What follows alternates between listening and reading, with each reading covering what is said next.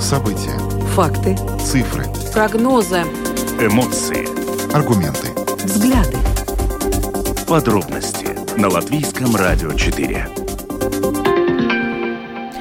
Здравствуйте, в эфире Латвийского радио четыре, программа «Подробности», ее ведущие Евгений Антонов и Юлиана Шкагалы. Мы приветствуем также нашу аудиторию в подкасте и видеостриме. Коротко о темах, которые обсуждаем с вами сегодня, двадцать первого февраля.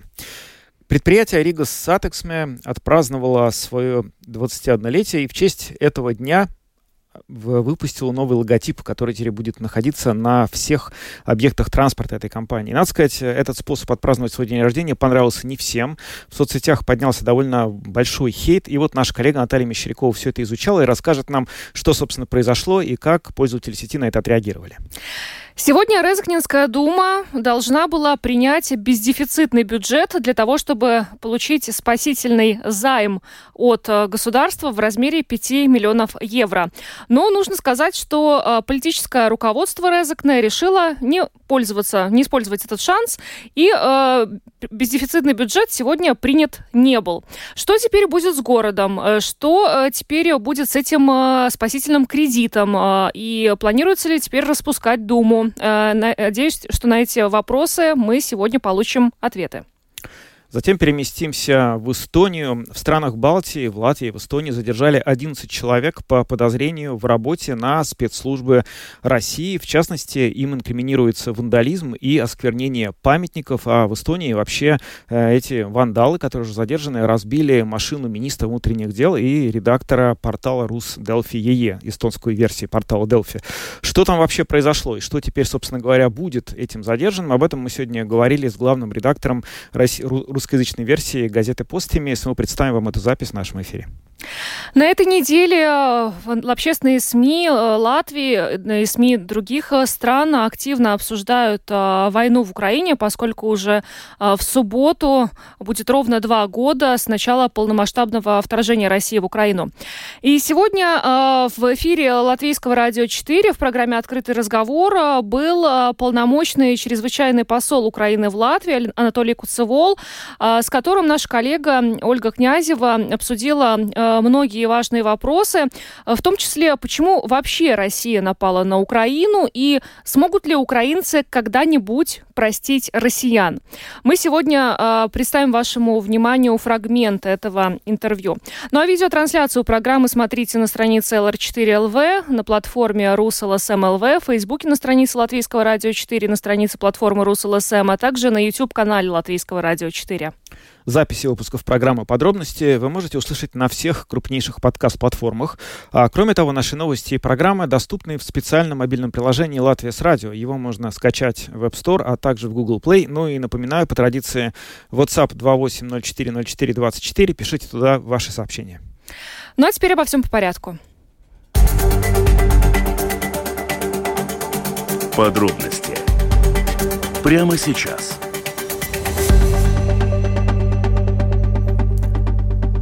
Программа «Подробности» на Латвийском радио четыре. Но редкая неделя, когда нет какого-то скандала, связанного со сферой транспорта в Латвии. И вот эта неделя не стала исключением, потому что на этой неделе компания «Rīgas satiksme» в честь своего дня рождения обновила логотип. Но стоит отметить, что мы уже давно не обсуждали, к счастью, новые электропоезда. Это, Это правда. Но мы не можем все время обсуждать новые электропоезда. Проблем, по крайней мере, таких не было. Я думаю, что уже они перестали быть новыми. Это уже просто электропоезда, с которыми мы живем. Мы привыкли к этой проблеме и перестали на нее обращать внимание. Теперь обсуждаем другую. «Rīgas satiksme».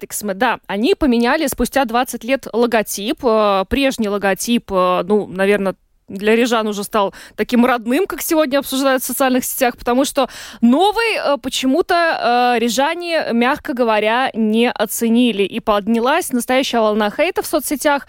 Наша коллега Наталья Мещерякова, журналист Латвийского радио четыре, изучила, в чем, собственно, чем недовольны рижане. И сейчас Наташа нам об этом расскажет. Наташа с нами на видеосвязи. Приветствуем тебя. Добрый вечер, Привет. Коллеги. Здравствуйте. Ну вот вы начали с электропоездов, и, кстати, могу сразу тоже с них начать, ну, как ни странно. Ну, просто сразу. Просто смену логотипа тоже некоторые сравнили с тем, когда наш пассажир Вилсонс объявил новый бренд Vivi, и мы знаем, что вот после этого начались какие-то проблемы с электропоездами, и вот люди говорят, ну что же вы трогаете, неужели пример Vivi вас ничему не научил? То есть а люди так, опасаются, что теперь какие-то проблемы начнутся с рижским городским общественным транспортом? Ну, возможно, просто люди говорят, что если там была такая ситуация, что сменили бренд и пошли какие-то проблемы, а здесь тоже, получается, бренд сменили, и уже проблема в том, что ну, люди недовольны, потому что, вот, отвечая на ваш вопрос, чем же они недовольны, такое ощущение, что всем. Редко мне удалось какой-то редкий комментарий найти по поводу того, что да нет, в целом нормальный логотип. Но давайте начнем. Да, вот вы уже рассказали о том, что буквально вчера предприятие Rīgas satiksme отмечало свой двадцать первый день рождения, и вот они сказали, что мы отмечаем день рождения с, вас, с новой визуальной идентичности. Прости, новый пожалуйста, логотип. Вот те, кто сейчас смотрит нашу видеотрансляцию, они сейчас на экране увидят этот новый логотип Rīgas satiksme. Кстати, пишите в WhatsApp, как вам, собственно. Наташ, прости, пожалуйста, что тебя перебила. Да. Нет-нет, это очень правильно, потому что так будет более предметно, потому что я потом буду говорить, с чем люди сравнивают этот логотип, и будет, конечно, здорово, когда наши слушатели и зрители могут это увидеть. Но вот, как заявила председатель правления Rīgas satiksme Маджина Тайнуса, новый логотип заряжен движением, энергией и человечностью. Но вот тоже, кто что увидит, увидят ли эти качества в новом логотипе наши слушатели и зрители, не знаю, пользователи соцсетей однозначно не увидели. Но начнем, да, Да, вот, наверное, с самого образа, как мы привыкли, многие называли старый логотип улиткой. Э- и получается, что ну, полная трансформация произошла. Мы теперь видим... Ну, с Но чем это не сравнить, похоже, да? Это не похоже на улитку точно. То есть полоски, да, наверное, как несколько полос. Я даже не знаю, как... Ну, я бы сказала так, что это полосочки, из которых состоит буква «С». Полоски, значит, синего и такого, ну, наверное, салатового цвета, да? Да, синий, зеленый, ну так, да. Ну вот, да, и двух цветов эти полоски, одни над другой. И вот здесь пошли тоже наши пользователи изгаляться в сравнениях. Кто-то говорит, что это дорожки для бега на стадионе, кстати, чем-то напоминают действительно. Кто-то увидел в этом клубок для ниток и предположили, что это такая отсылка к тем, кто вяжет что-то в общественном транспорте, что это в честь них. Возможно, такой сделали логотип.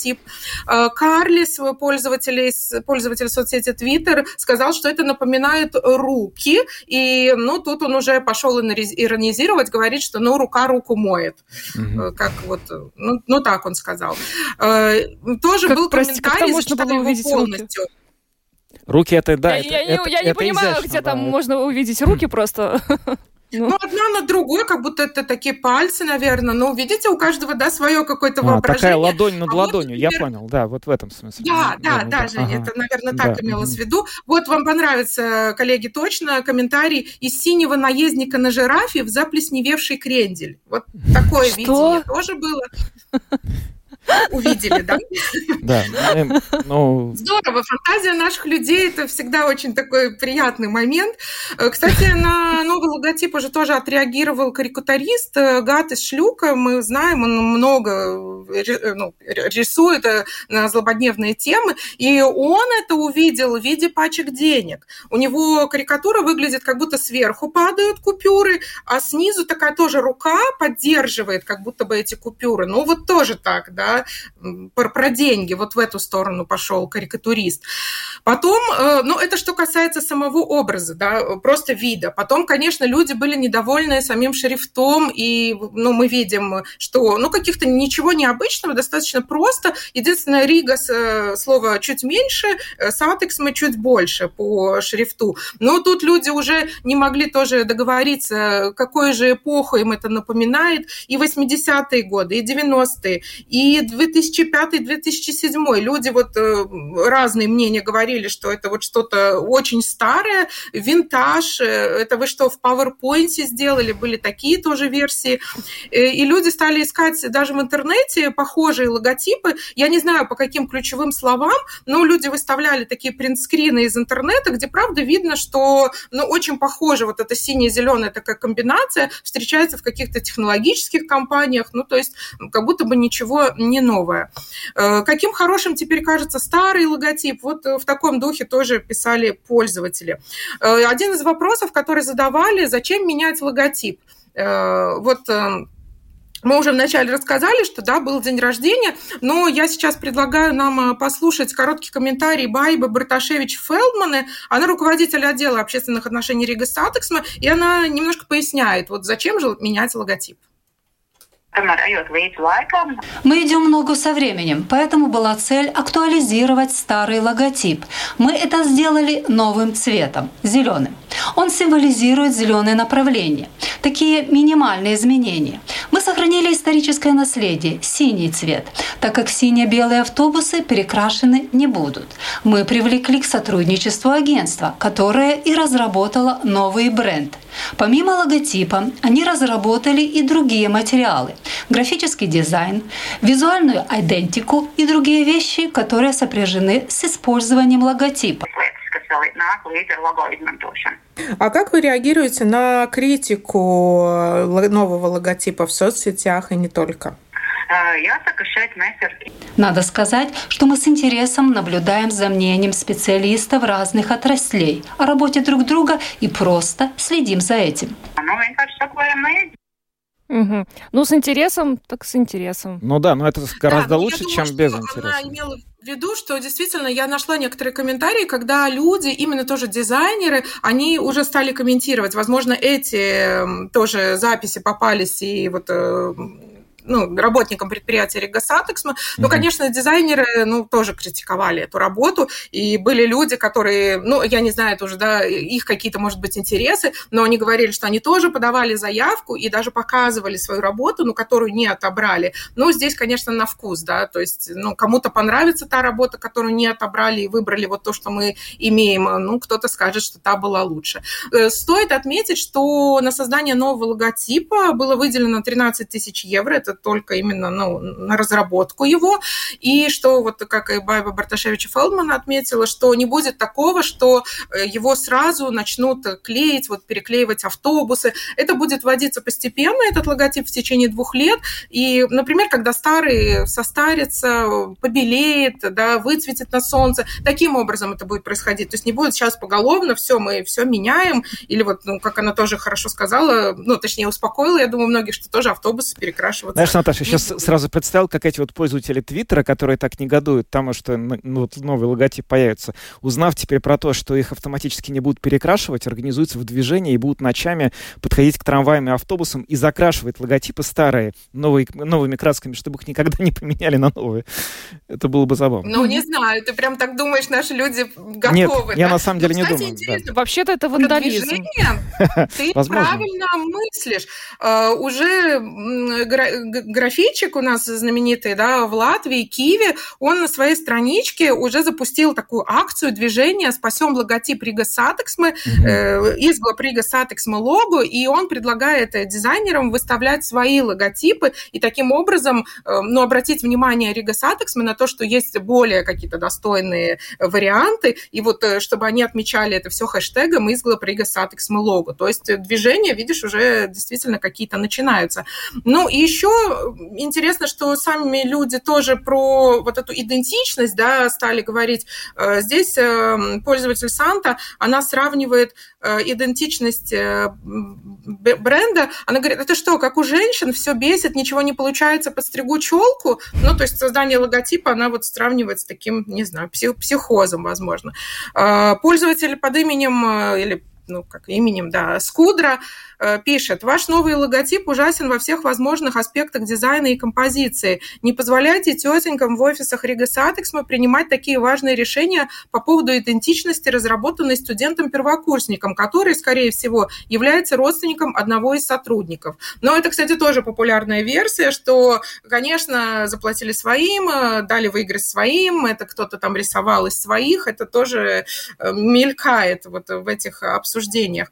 И еще было интересное мнение, один из пользователей, Виктор, предложил, даже не предложил, он говорит: меня не против, я не против логотипа, как решили, так решили. Он говорит: пожалуйста, только давайте не будем теперь тратить деньги на обивку. Потому что, как мы знаем, в обивке вот, Rīgas satiksme транспорта, там использован вот этот элемент, старый логотип, он там ну, виден. Mm-hmm. И вот ну, просит, что давайте теперь не будем заказывать ткани новые. Ну вот, не Наташа, знаю, я думаю, что, конечно, тоже не планируется. Ну хоть кто-то посидеть. Вообще похвалил, ну кому-то он понравился.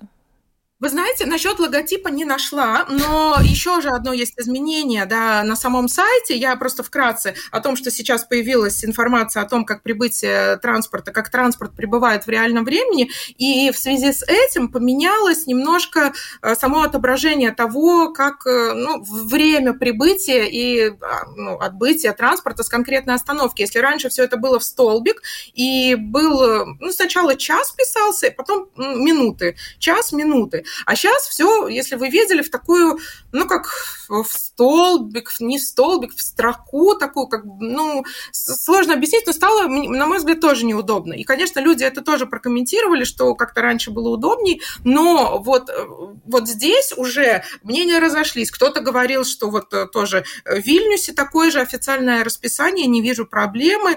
Это расписание, по-моему, легче, сами рижане со временем привыкнут. Так что, ну, вот в этом плане здесь, хотя тоже было много комментариев именно о том, как стало выглядеть вот это расписание транспорта, но здесь хотя бы были хорошие отзывы. Что касается логотипа, коллеги, ну, вот не нашла. Я вот тоже могу добавить хороший. Я сегодня просто, увидев эту дискуссию, скачал себе. То есть у меня было это приложение Rīgas satiksme, но я туда никогда не залезал, не смотрел. И когда я сегодня его открыл, по-моему, это ну, довольно удобно.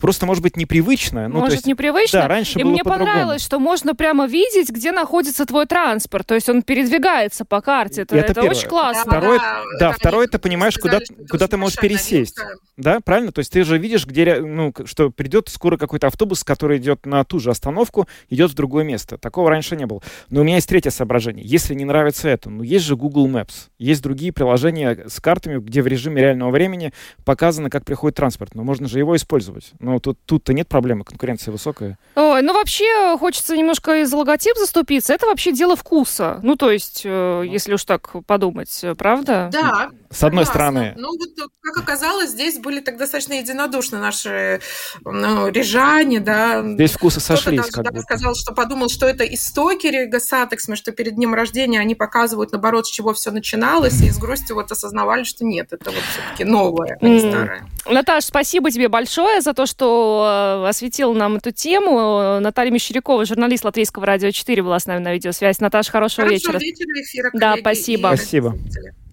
Ну, э, не понравился, не оценили. Ну, привыкнем к новому логотипу. А что делать? Через год уже и забудем, что был старый. Тем да? более, если обивку поменяют. Ну что ж, мы идем дальше.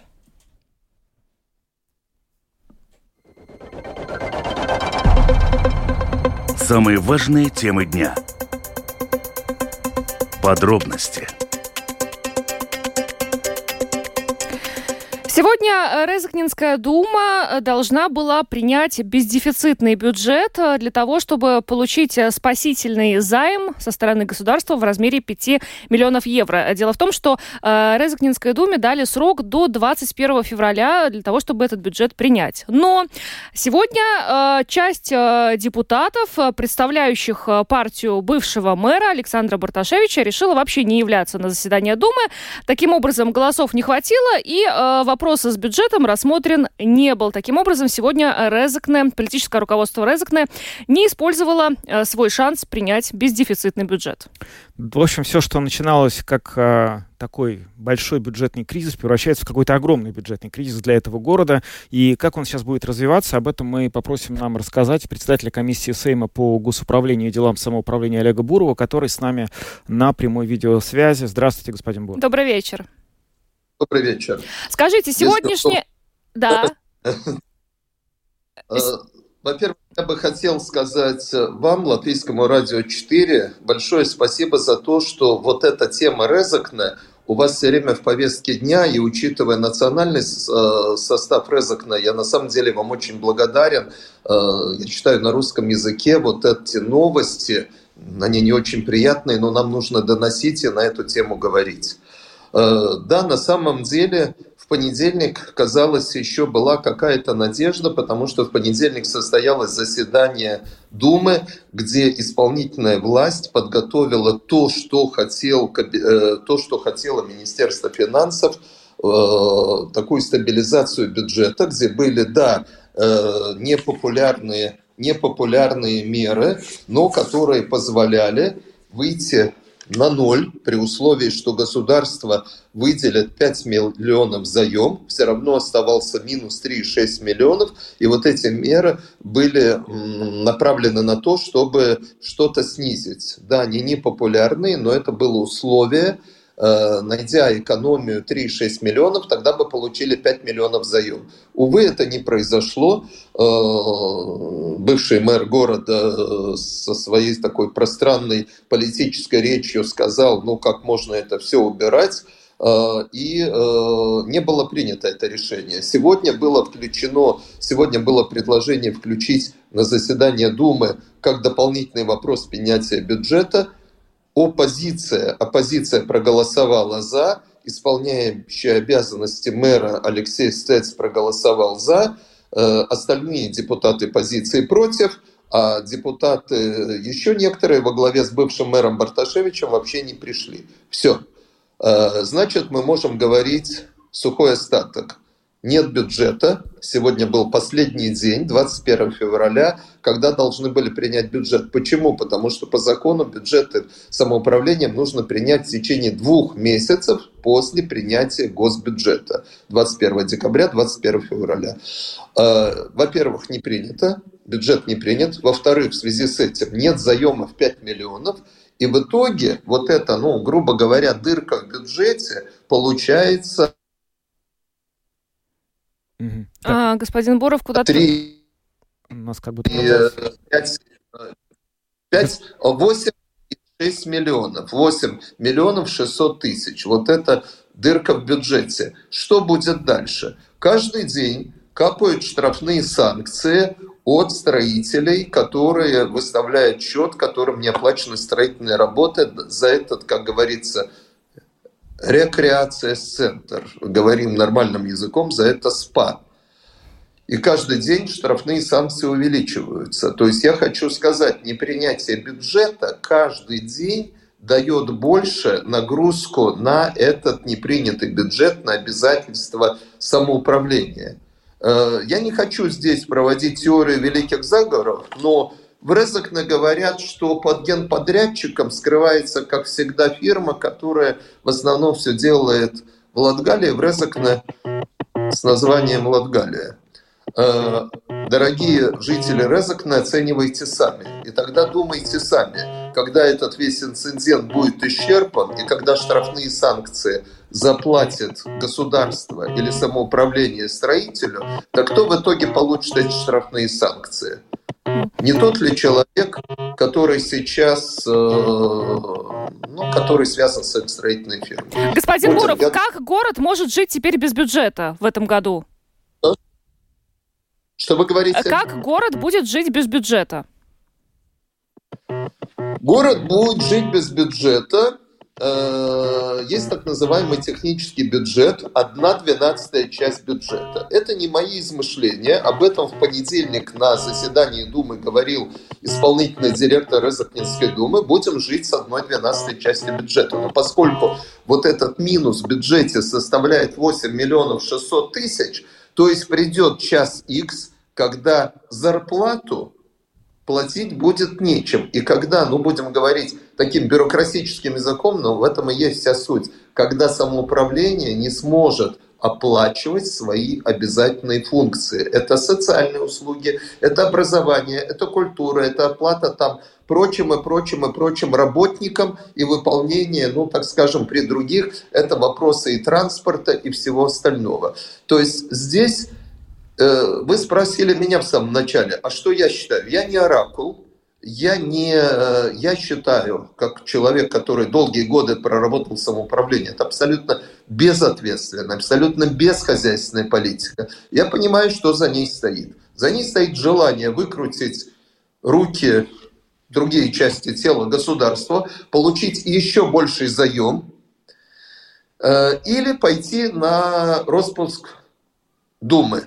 При распуске Думы товарищи, которые это хотят, они отойдут в сторону, будут смотреть, как государство будет из всего этого выходить и ждать, когда они снова, критикуя, как всегда, государство, о том, что вот вы нам могли давно помочь, мы бедные обиженные, потом на белом коне въедут, как они надеются, в Резекне, в Резекненскую думу. Поэтому я сейчас обращаюсь к жителям Резекне. Сейчас вот эти все политические игры реально вас используют. И вот здесь я бы хотел просто минуту сказать об аналогичной ситуации в другой части Латвии, в Курзаме, в Талсе. В Талсе путем из-за высокого увеличения работников, было принято порядка сто работников, высокой заработной платы, других действий. Некоторых вполне запланировано повышение минимальной заработной платы, э, высоких процентных ставок. Но вот в результате этого, главным образом, создалась ситуация тоже с большим минусом. Но Талса сегодня ушел, ушел, подал в отставку мэр. Изменилась коалиция. Но сегодня Талса принимала свой бюджет. И что они сделали? Да, они приняли на шесть целых два миллиона непопулярные меры, которых многие не устроили. Да, они уволили людей, да, они снизили зарплаты работникам самоуправления, но они на это пошли. Они получили два миллиона заем с Министерства финансов. Не пять, которые давали Резекне, они попросили два миллиона, потому что весь заем надо отдавать. Это не беспроцентный кредит. И какие проценты по выплатам мы все с вами знаем. Они на это пошли, я не приняли этот бюджет. И они, как кризис-менеджеры, сейчас работают, чтобы выйти с этой ситуации. Вот, пожалуйста, два самоуправления, два самоуправления и абсолютно разный подход. Поэтому я считаю этот подход безответственным. Что будет? Будем смотреть. Да?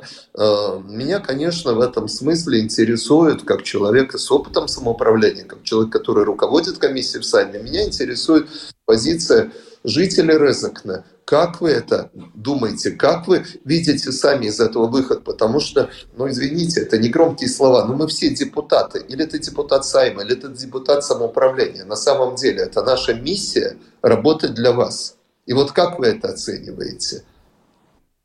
И заканчивая, я хочу сказать жителям Латгалии, жителям Резекне, ну нет такого, о чем говорит господин Барташевич, что государство специально выполняет какой-то заказ, чтобы работать против вас и, грубо говоря, опустить, довести до банкрота Резекне. Нет, это сделано у вас, сделано вашими политиками. А, господин Буров, но, тем не менее, можно ли предположить, что э, Министерство охраны среды сейчас все-таки э, примет решение распустить э, Резекненскую думу и назначить э, временную администрацию? Но этот сейчас со стороны государства, этот ответный ход, я думаю, его должно принять Министерство по делам самоуправления, вы абсолютно правы, Министерство финансов. В данном случае я высказываю свое мнение так, гражданина, как, как человека, который сам руководит городской партией, рижской партией, как человека, который многие годы отработал в самоуправлении, да, и сейчас как депутата Сейма.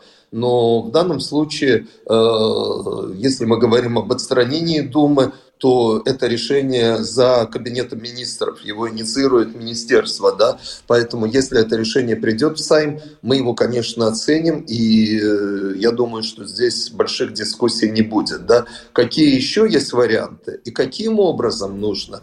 Ну, я могу вам сказать то, что я уже говорил до этого.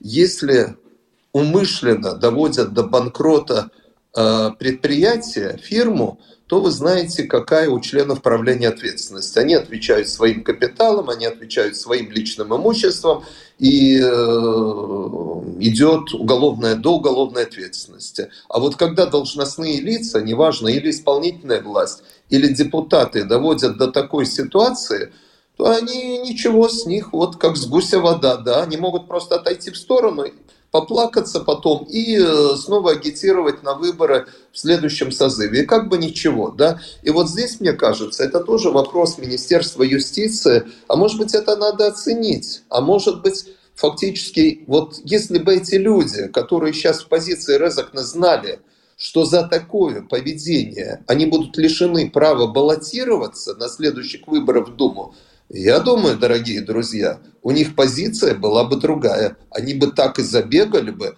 и пытались сейчас нынешнюю ситуацию спасать. Но да? я, я хочу да. очень короткий комментарий буквально с вашей стороны. У нас время, к сожалению, зак- заканчивается. Да. А, вот Александр Барташевич конкретные шаги предпринял. Он а, подал заявление в госполицию против Министерства финансов.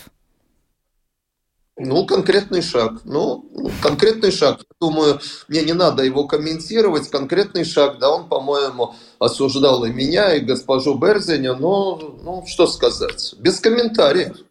Без комментариев. Uh-huh. Спасибо вам большое за, за комментарий. Спасибо. Сейчас подает суд. Спасибо. Спасибо. Спасибо, что подключились к нашему эфиру. Олег Буров, председатель комиссии Сейма по госуправлению и делам самоуправлений. Будем следить за тем, как развивается кризис, и сообщать вам, а пока переходим к следующей теме. Латвийское радио четыре. Подробности.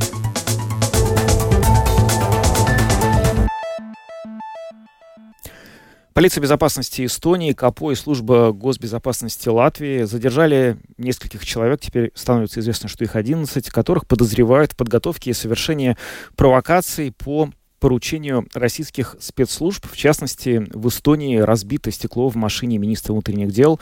Также повреждена машина главного редактора портала РусДельфи ЕЕ эстонского. Ну и также осквернено некоторое количество памятников и других мест, в которых каким-то образом, в чем была заинтересована российская пропаганда. Ну вот в частности в Латвии, да, в Тукумском крае вандалы облили краской памятник латышским легионерам. И вот на территории нашей страны вандал с двойным гражданством, у него гражданство России и Эстонии, тоже был задержан.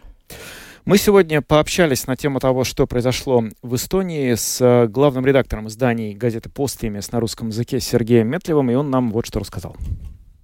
Что вообще мы знаем об этой операции гибридной, как ее правильно называть, которую вроде бы координировали российские спецслужбы или как-то политически координировала Россия, которая прошла на территории Эстонии? На самом деле знаем довольно немного, потому что э, вся информация, которую полиция безопасности Эстонии вчера э, предоставила прессе, заключается в том, что всего было задержано десять человек на территории Эстонии, из которых шесть по запросу Госпрокуратуры и по решению суда отправлены под стражу сроком двух месяцев с возможным продлением содержания под стражей. И даже пока что не уточнена конкретная статья Уголовного кодекса. Сказано, что эти лица осуществляли по заказу спецслужб Российской Федерации на территории Эстонии правонарушение, цель которых была, по словам спецслужбы, дестабилизация ситуации в Эстонии, разжигание ненависти и нагнетание страха. А конкретно три эпизода, которые были обозначены следствием. Их может быть больше, но нам сказано только о трех. Это порча автомобиля министра внутренних дел Эстонии Лаури Лянемец, действующего министра, разбиты были окна, и журналиста русскоязычного издания «Дельфи». И третий эпизод – это несколько раз ломали мемориальные плиты на кладбищах в местности Синима, это недалеко от восточной границы Эстонии, где сохранены солдаты, которые сражались против Красной армии в рядах немецкой армии. Почему такой выбор цели? Мы можем знать или хотя бы предполагать? Глава эм вэ дэ, журналист «Дельфи», с чем это может быть связано? Но здесь видно, что если отвечать действительности, что по сути это наемная рабочая сила российских спецслужб, потому что речь идет, по словам полиции безопасности, о незначительных суммах, которые предлагались этим лицам прежде всего в социальных сетях. И э, учитывая эти цели, то с точки зрения э, такой общей логики можно сделать вывод, что, разумеется, порча имущества члена правительства э, это для того, чтобы возникала высокая доля алармированности, алармированности среди политиков и государственных служб, соответственно, чтобы люди как бы немного больше боялись, чем обычно. Ну и то же самое можно сказать и про нападение на имущество журналиста. Разумеется, э, свобода информации и качественная, независимая журналистика на русском языке, которая в Эстонии существует, крайне Кремлю неудобная, потому что это не позволяет ему пробивать своими пропагандистскими нарративами местное информационное пространство. То есть такое нагнетание неопределенности, страха у людей, которые принимают решения или действуют в информационном плане. Оно, конечно, здесь просматривается, но, с другой стороны, тоже сказать, что цели свои точно они в истории не достигли. То есть из-за того, что это случилось, никто тут, значит, не будет очень сильно бояться, потому что мы все-таки, все-таки понимаем, что э, спецслужбы Эстонии, и судить особенно по этой новости, контролируют ситуацию на своей территории и защищают граждан Эстонии, их имущество и здоровье. Mm-hmm. Ну, во-первых, э, мне такое ощущение, что... Э, все-таки есть какой-то элемент мщения за высокую долю активности эстонского политического руководства в контексте увеличения, скажем так, уровня алармированности НАТО российской угрозе. Разумеется, это лоббирование поддержки Украине, этим занимаются Латвия, Эстония, Литва вместе с Польшей очень активно. Я бы в эту череду событий, конечно, поместил бы и недавнее И недавнее решение Российского следственного комитета в розыск объявить членов латвийского Сейма, премьер-министра истории Эстонии Каю Каллас. То есть это все, на мой взгляд, находится в одной и той же цепи. Ну и еще здесь в Эстонии начался процесс над политическим деятелем, которого зовут Айва Петерсон. Он, соответственно, такой... не знаю, как это сказать, немножко обрусевшие эстонец или обэстонившийся русский, тяжело сказать, если оперировать этими этническими языковыми критериями. Но он сварганил политическое движение, которое на, местных, на выборах в парламент эстонский в марте месяце набрало два целых чего-то процента голосов и доделало очень много шума, потому что лидер этого движения отправился на Донбасс, в оккупированную Россией часть, снимать пропагандистские ролики. Так вот, он находится под судом по обвинению в госизмене, и буквально не несколько дней назад, учитывая, что для начала судебное производство в зале было не закрытым, суд теперь решил ограничить доступ к заседаниям, но первые были открытыми, мы узнали, что, оказывается, он вместе с, значит, своими, значит, друзьями по версии следствия организовывал в Эстонии вооруженные отряды из людей, которые имеют разрешение на оружие, но при этом не граждане Эстонии или граждане России. То есть это тоже, на мой взгляд, находится в этой же цепи событий. Угу. Те, кто задержан вот по этим обвинениям, если эти обвинения будут доказаны, что им грозит? По всей видимости, мы имеем дело с статьей, предусматривающей, значит, нанесение урона безопасности Эстонии ненасильственным путем, потому что физически, слава богу, никто не пострадал, только, только имущество. Если я правильно понимаю, опять-таки следствие об этом еще не объявило, то это до пятнадцати лет лишения свободы. То есть это не просто там простая порча, которая может закончиться штрафом или арестом. Здесь очень серьезные статьи. И понятно, что в контексте самого масштаба этого уголовного дела не в принципе то, что Россия делает такие вещи. Это мы и так понимаем, что есть контактные лица, есть наемная рабочая сила, но масштабы указывают на то, что это все-таки беспрецедентная ситуация, где прямо была образована такая боевая группа, которая большого ущерба не, не нанесла, но то, что в Эстонии есть люди, которые готовы за идеологические какие-то значит, моменты сражаться или за какие-то маленькие деньги такого рода вещи делать, это, конечно, настораживает. Угу. В этой связи службы безопасности, какие-то компетентные органы, которые занимаются тем, чтобы вот подобных явлений, движений на территории страны, в общем, не появлялось.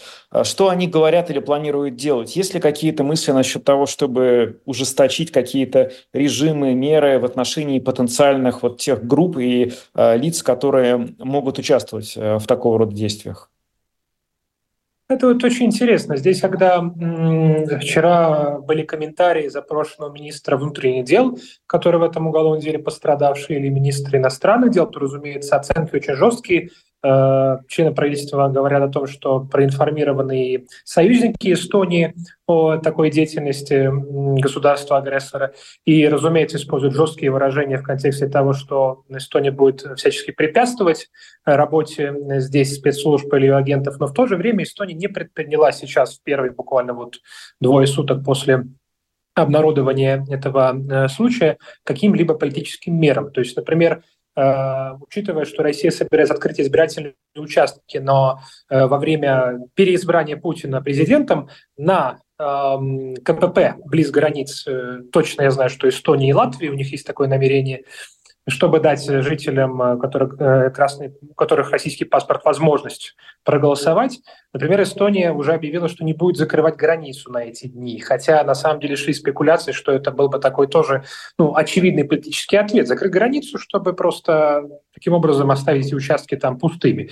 Эстония этого делать не собирается. Ну и вообще, в принципе, обычно стиль, э, стиль реакции в Эстонии такой, что если что-то делается в качестве политического ответа, да, то это делается не в порядке акции, не в порядке такого постукивания кулаком себе в грудь, а планомерно, по мере необходимости и в правильный момент, скажем так. То есть никто сейчас не говорит о том, что нужно в попыхах там менять, например, законодательство, потому что в целом в Эстонии уже достаточно жесткое законодательство. У нас запрещены не просто там, шпионаж или госизмена, да, которые запрещены в любой стране.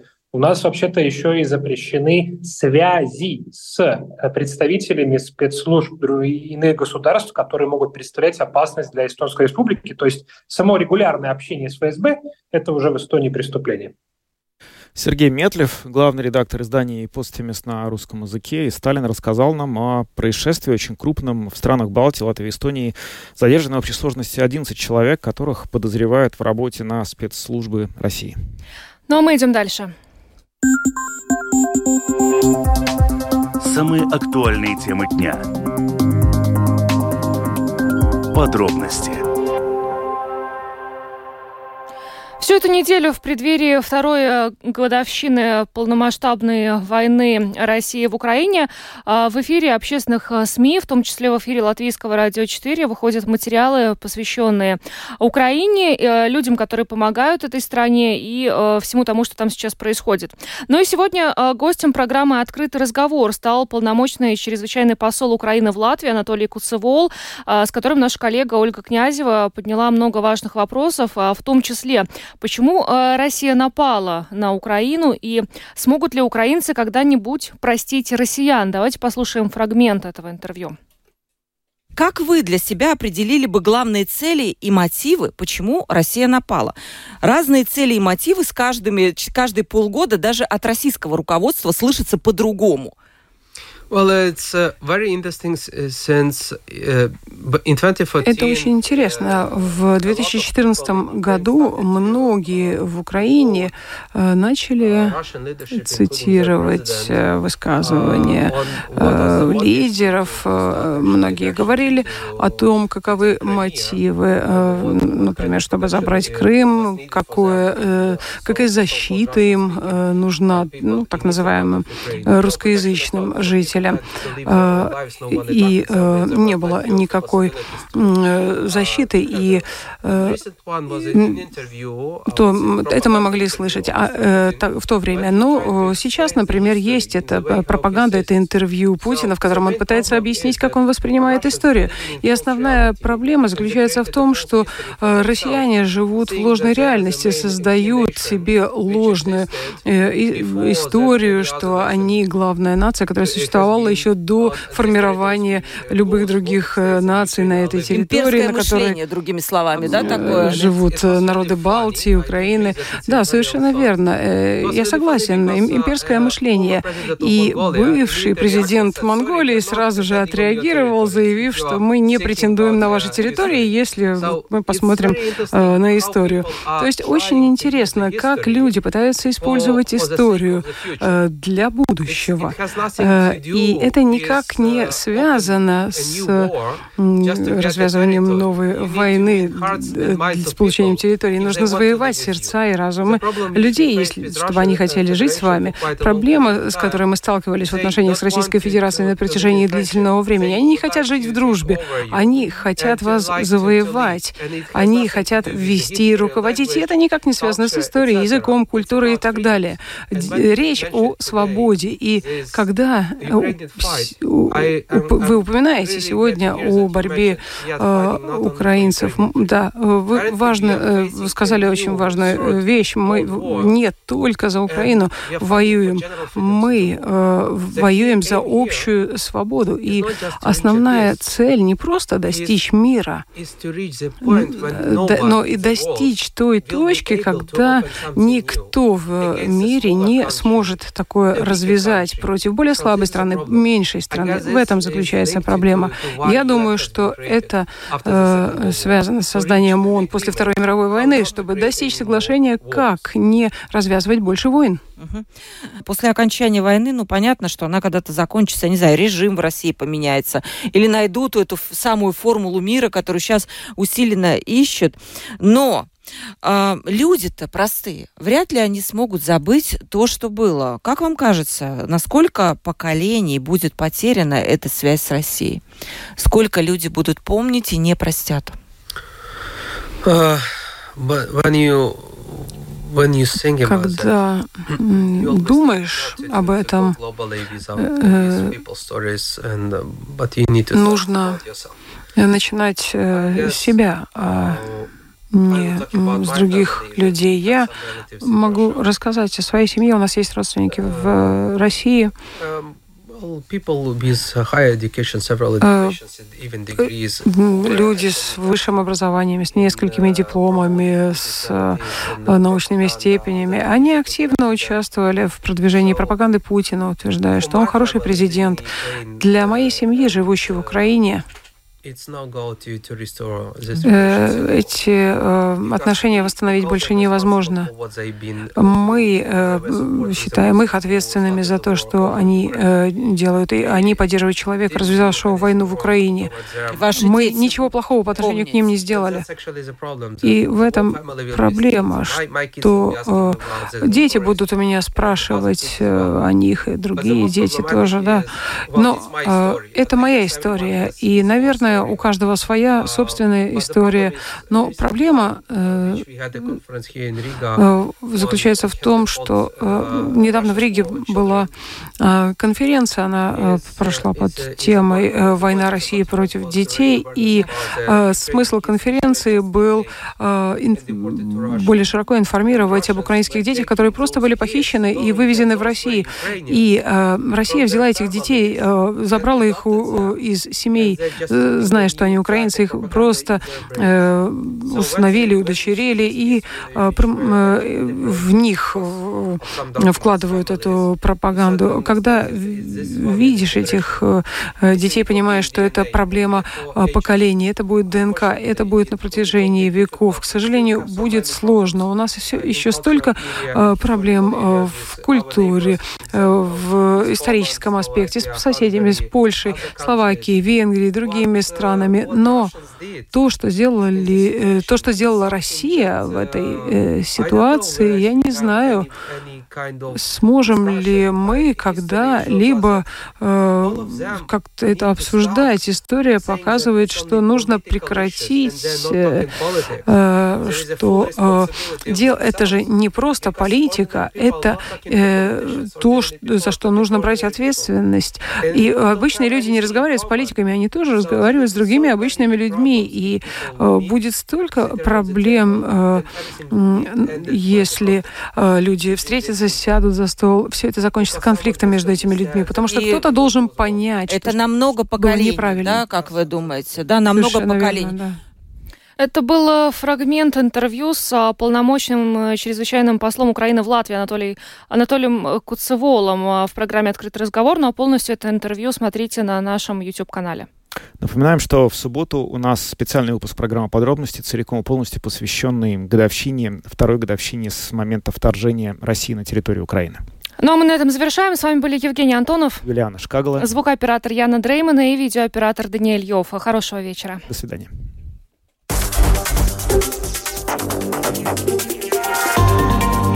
Латвийское радио четыре.